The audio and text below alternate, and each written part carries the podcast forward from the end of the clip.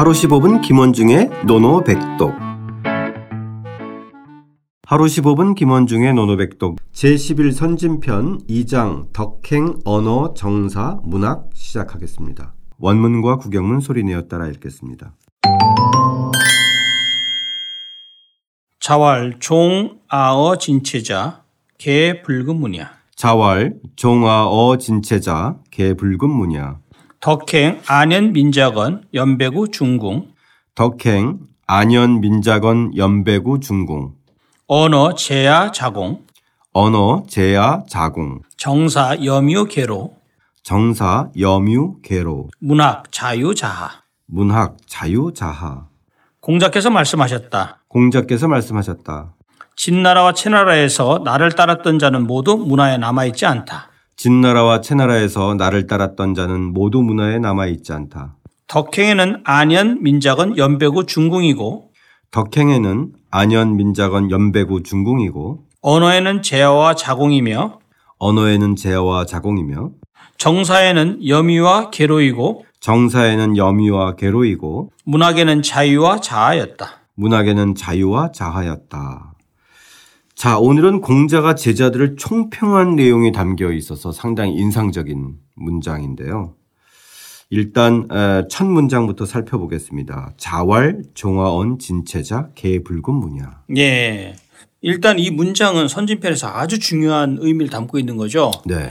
첫 번째는 공문사화 즉 공, 공자 문화의 저기 문화의 내부류 그래서 덕행 언어 정사 문학이라는 네 가지 핵심 과목이 여기 들어 있고요. 네. 그것을 그것의 전문가 그것을 정통한 공자 문화의 십철 10명의 철인 뛰어난 그 사람 공문 십철이 여기 다 있는 겁니다. 네네. 그래서 공자의 정말 수제자 중에 수제자 아주 핵심 중에 핵심이 다 망라되어 아, 있는 예, 예, 그런 거죠. 예. 그다음에 여기서 보시면 지금 방금 전에 말씀하신 대로 자왈 종아어 진체자 개 붉은 문야해서 공자께서 진나라와 채나라에서 그 당시 그 액을 당했을 때 재난을 당했을 때의 상황을 얘기하고 있어요. 네. 근데 그때 불 모두 개 붉은 문야 모두 문 문은 수업 수업 어문이죠. 문화의 급자는 미칠 급자인데 여기서는 도달할 다자예요. 뭐 오지 않았다. 남아있지 않다는 얘기예요. 네, 있지 네. 않다는 얘기죠. 네. 그래서 모두 문화에 남아있지 않다. 예, 남아있지 않은 네. 거죠. 그때 근데 이때가 뭐냐면 그 이것을 가지고 진나라와 채나라에 있을 때 무슨 일이 있었죠? 우리 우리가 기억나시나요 혹시? 네네. 진나라 채나라 사이에 있었을 때 예. 이제 초나라가 공격을 해와서 그렇죠. 어. 예, 그 정도 지난번 이것을 예. 그뭐 뒤에도 그 나와요. 사실 이게요. 어디 나오면 위령궁 편 있죠. 네. 첫 번째 나옵니다.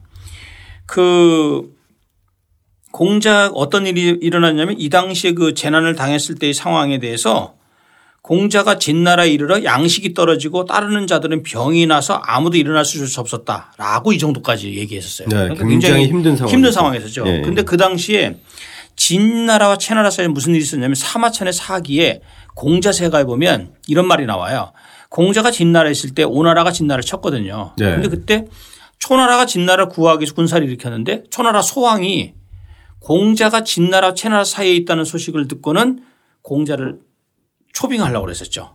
근데 그 당시에 초나라에 예속됐, 예속됐던 그 채나라 대부들이 공자가 초나라로 가는 것을 가면 아무래도 그렇죠. 부담이 되니까 예, 예. 해서 공자를 가지 못하게 막고선 포위해버렸죠. 그렇죠. 에워싸버렸어요. 예, 에워싸버렸죠. 그러다 네. 보니까 이제 공자는 거기서 일주일 동안 갇혀가지고 식량도 떨어지고 아무것도 못했던 그런 상황. 그러다 네. 보니까 공자 곁에 자기 그 옆에 있던 그 문화들이 문화에 남아있지 않았다. 다 떠나갔다 이거죠. 음. 근데 이 부분이 여기서 그 붉은 문에 대해서 좀 놀란 거리가 있어요. 여기서 이제 저는 이제 문화에 남아있지 않다. 그 당시 다 이제 떠나고 있는데 그 당시 그래서 함께 했던 그 당시에는 그렇죠. 함께했는데 지금은 이제 없자 없다는, 얘기잖아요. 얘기잖아요. 그렇죠? 그런데 이제 이것을 유보남 같은 경우는 뭐 공자와 공자의 제자들 진나라 채널에서 붉은 문 문에 들어지 들어선 자들이 없었다. 즉 벼슬 한 자가 없다는 식으로 해석을 했는데 이것은 좀 저는 좀 취하지 않았고요. 이것은 네. 좀 무리가 있다고 보고 그 이 당시의 시기가 언제냐면 기원전 484년 즉 공자의 나이가 대략 68살 정도 됐을 때 그래서 아내와 자로가 죽은 그 공자의 그 거의 뭐 그런 그 최후의 그그몇년 사이 이때로 한번 좀 볼 수 있죠. 네. 돌아 저기 힘든 시기. 예, 예, 힘든 시기. 예. 음, 예. 자, 그 상황에서 이제 어쨌든 가장 힘들었을 때 함께 했던 그 제자들이 이제 문화에 한 명도 남지 않았다. 예. 라고 하면서 이제 이 네 가지 예, 부류로 이제 그 특징을 과 그렇죠. 장점을 설명을 했어요. 예, 그래서 나와요. 여기 보니까 덕행에는 누가 있냐면 안현, 일순위, 그 다음에 민자건, 연배구, 그 다음에 중궁이에요. 예. 그래서 뭐 안현은 워낙 우리 자주 나왔으니까 그렇고 민자건은 효행, 효도와 덕행이 아주 대명사죠. 네. 근데 연배구 같은 경우는 공자보다 7살이나 어렸었고 연- 옹양 편에서 우리 한번 나왔었던 그렇죠. 나병에 예, 걸려서 그렇습니다. 예, 그래서 실제로 나병에 걸려서 죽은 거죠. 아, 죽었죠. 그래서 그렇죠. 공자께서 그 저기 탄식 그 가서 문병까지 갔었던 손을 예. 잡고서 막그 예. 장면 나오잖아요. 염경이라고 불리는 예, 거죠. 예, 맞습니다. 네. 예. 그리고 이제 요 네 사람들이요. 독특한 것은 다 가난한 출신 사람들이에요. 아, 집안이 예. 가난한 그래서 사람들. 그 당시 이 중에서 연배구가 나이가 제일 많았고요. 그 다음에 민자건이 그 다음이고 그 다음에 중궁이 그 다음이고 그 다음에 이제 그, 그 안현이 이제 가장 그 여기서는 가장 어려죠. 어렸던 그죠? 거죠. 예, 예. 예. 근데 맨 앞에 이제 그렇죠. 거론했네요. 근데 이것에 대해서는 그 뭐 제가 뭐 뒤에도 뭐 기회를 둬서 말씀드리자면 안회가 공자의 어머니 아시죠? 공자의 엄- 어머니가 누구예요? 안징제잖아요. 네. 같은 안씨거든요. 아. 얼굴 안자 안징제인데 아마도 여기 뒤에도 이제 그 나와요 또그 아내의 그 아버지 얘기도 나오고 그러는데 그렇죠. 안로 얘기. 예, 안로 얘기도 예, 예. 나오잖아요. 예. 여기 뒤에 일곱 번째 나오잖아요. 네. 뒷부분 나, 나오는데 그래서 혹시 그 안년이 공자의 외가 쪽 사람이 아니냐라고 하는 추측을 하는 사람도 있습니다. 어. 그, 그 성씨 때문에. 예, 성씨 때문에. 예. 예. 근데 예, 뭐 그것은 청취자 여러분 알아서 판단 한번 해보실 만 하고요. 네네. 예. 그래서 요 네 명이 이제 그 일단은 그룹에 들어가 있고 그 다음에 언어는 근데 중요한 게 있어요. 덕행이라는 개념이 덕행이라는 것이 덕행 덕만 있는 거냐? 그건 아니에요. 덕행의 덕이라는 것은 상대편에게 양보하고 상대편을 배려하는 거잖아요. 덕의 기본은. 근데 이 당시에 덕행 우리가 덕하면 어저 사람 좀 덕이 있어 할 때 윤리 도덕적 개념이잖아요. 근데 여기서의 덕행은 윤리 도덕적 개념 플러스 공자가 생각하는 어떤 이상적인 선비상하고도 군자상 그런 상하고도 같이 연관돼 있다는 게 아. 덕행이에요. 그걸 염두에 두셔야 됩니다. 예. 그러니까 최상의 어떤 가치관. 예, 인격, 그죠? 예, 그런. 면을 같이 갖고 예, 있는 걸 생각을 하셔야 되고 예, 예. 근데 두 번째도 언어에는 제아와 자공이 있단 말이죠. 뭐 제아 같은 경우는 아주 굉장히 그 안현보다는 한 살 더 많았었어요. 그 다음에 자공 이 자공은 안현보다는 한 살 어렸었고요. 네. 적었었습니다. 근데 이 두 사람도 이제 언어에 대해서 대단히 탁월했는데 뭐 잘 아시겠지만 언어를 잘 구사한다는 것은 외교 활동을 잘한다는 얘기기도 하죠. 아, 그렇죠. 그래서 언어는 단순하게 언어만 구사하는 게 아니라 외교력, 외교적 수사력이 뛰어난 그래서 자공 같은 뛰어난 그 외교관에 쓰잖아요. 아, 그렇죠. 예, 대외 관계를 예. 잘 이끌어 나가는. 맞습니다. 예. 그래서 그렇게 생각하시면 되고요. 그 다음에 세 번째는 정사에는 누가 있냐면 염유와 계로가 있어요. 염유는 그 원래 지난번에도 나왔죠. 염구. 그렇죠. 재산 연구. 분리기의 달인. 예, 예, 예, 예. 그렇게 나왔고 개씨 세력가의 가신이었죠. 맞습니다. 그렇죠? 맞습니다. 예. 그다음에 계로 같은 경우도 이제 계로가 바로 자로인데 네. 이 계로는 그 당시 이제 그 개씨의 그 가신을 지냈었던 그 그렇죠. 인물이잖아요. 유나라 포읍의 또 대부도 아, 지냈고. 그럼요, 그럼요. 예. 예. 근데 여기서 정사라고 했는데 우리 정사하니까 대본 지난번에 그 어디죠? 그 여덟 번째 장에서 우리 한번 배운 적이 있습니다. 태백편에서 부재 기위 불목이정. 그, 자- 그 자리에 있지 않으면 그 정사를 도모하지 말라. 그렇죠. 라고 했을 때 그 정자가 바로 이게 정사의 개념입니다. 네네. 예, 그래서 여기도 마찬가지인데 정적인 일이라는 게 뭐냐면 정치 플러스 어떤 행정적인 것도 다 같이 그 포괄하는 개념이다. 아, 그렇죠. 라고 보시면 네, 되고. 관리 행정. 예, 예. 예.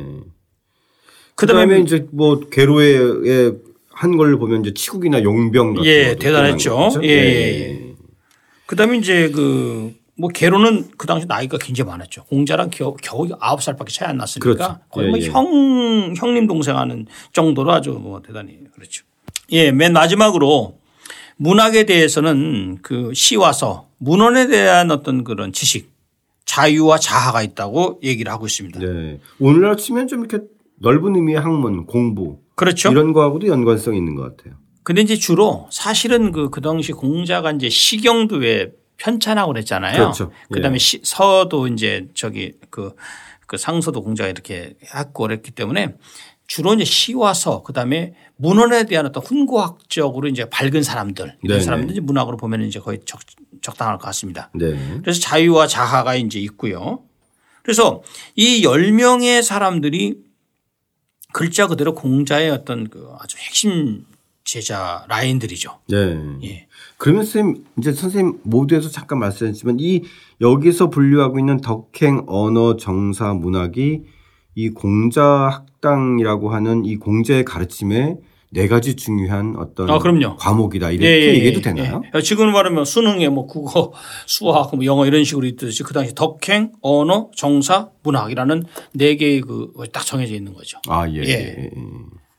그렇게 해서 그 기준으로 뛰어난 사람들을 분류했네요. 예, 분류했고. 그렇죠? 예. 근데 이 부분에 관해서 지금 우리가 이런 생각이 들잖아요. 그 앞에 있는 자왈, 종, 아어, 진제자, 개, 붉은 문이야 여기 이 문장과 뒷문장의 덕행, 언어, 정사, 문학 이렇게 나온 것이 상당히 좀 괴리감이 있어요. 네네. 그래서 우리나라의 그 성호 이익 같은 경우도요. 논어 질서라고 하는 책에서 요 공문 10철에 관한 이 부분은 아마도 공자가 말하지 않고 제자들이 기록한 것이 아니냐 공자의 분류, 분류가 아닐 것이다라고 하는 설도 내놨어요. 아 예. 예. 그런 것도 하나 뭐 염두에 한번 두시면 좋을 것 같습니다. 네네 일리 있는 얘기네요. 예, 예. 하지만은 우리가 이제까지 살펴본 바에 의하면 공자는 자기 제자들의 특성을 잘 파악해서 그렇죠. 예. 뭐 단호하게 그렇죠? 얘기하니까. 예, 그또 경계해야 될 것들을 또 이렇게 지적해 주는 이런 거기 때문에 맞습니다. 제자들을 아주 정확히 파악하고 있었던 것 같아요. 그렇죠? 맞아요. 예. 자, 오늘 많은 어, 제자들이 등장하는데 오늘의 노노백덕은 뭘로 할까요? 아무래도 개 붉은 문. 아, 배, 개 불금. 예. 예. 모두 어, 지금 문화에는 아무도 없다. 예. 예. 그러니까 쓸쓸한 공자의 그런 모습, 저기 한탄 그게 있는 네네. 거죠. 네. 어떻게 읽나요? 지혜부 지문 자, 이 제자들의 장점을 정확히 파악하고 어, 특징들을 어, 가지고서 제자를 또 분류했던 이 공자의 그 모습이 그대로 드러나는 상당히 인상적인 문장이었습니다. 다시 한번 소리내어 따라 읽고 직접 써보겠습니다. 자왈 종 아어 진체자 개 붉은 문이야. 덕행 안현 민작원 연배구 중궁 언어 제야 자공 정사 염유 개로 문학 자유 자하 공자께서 말씀하셨다. 진나라와 채나라에서 나를 따랐던 자는 모두 문화에 남아있지 않다. 덕행에는 안현, 민작은 연배구 중궁이고 언어에는 제어와 자공이며 정사에는 염유와 계로이고 문학에는 자유와 자아였다.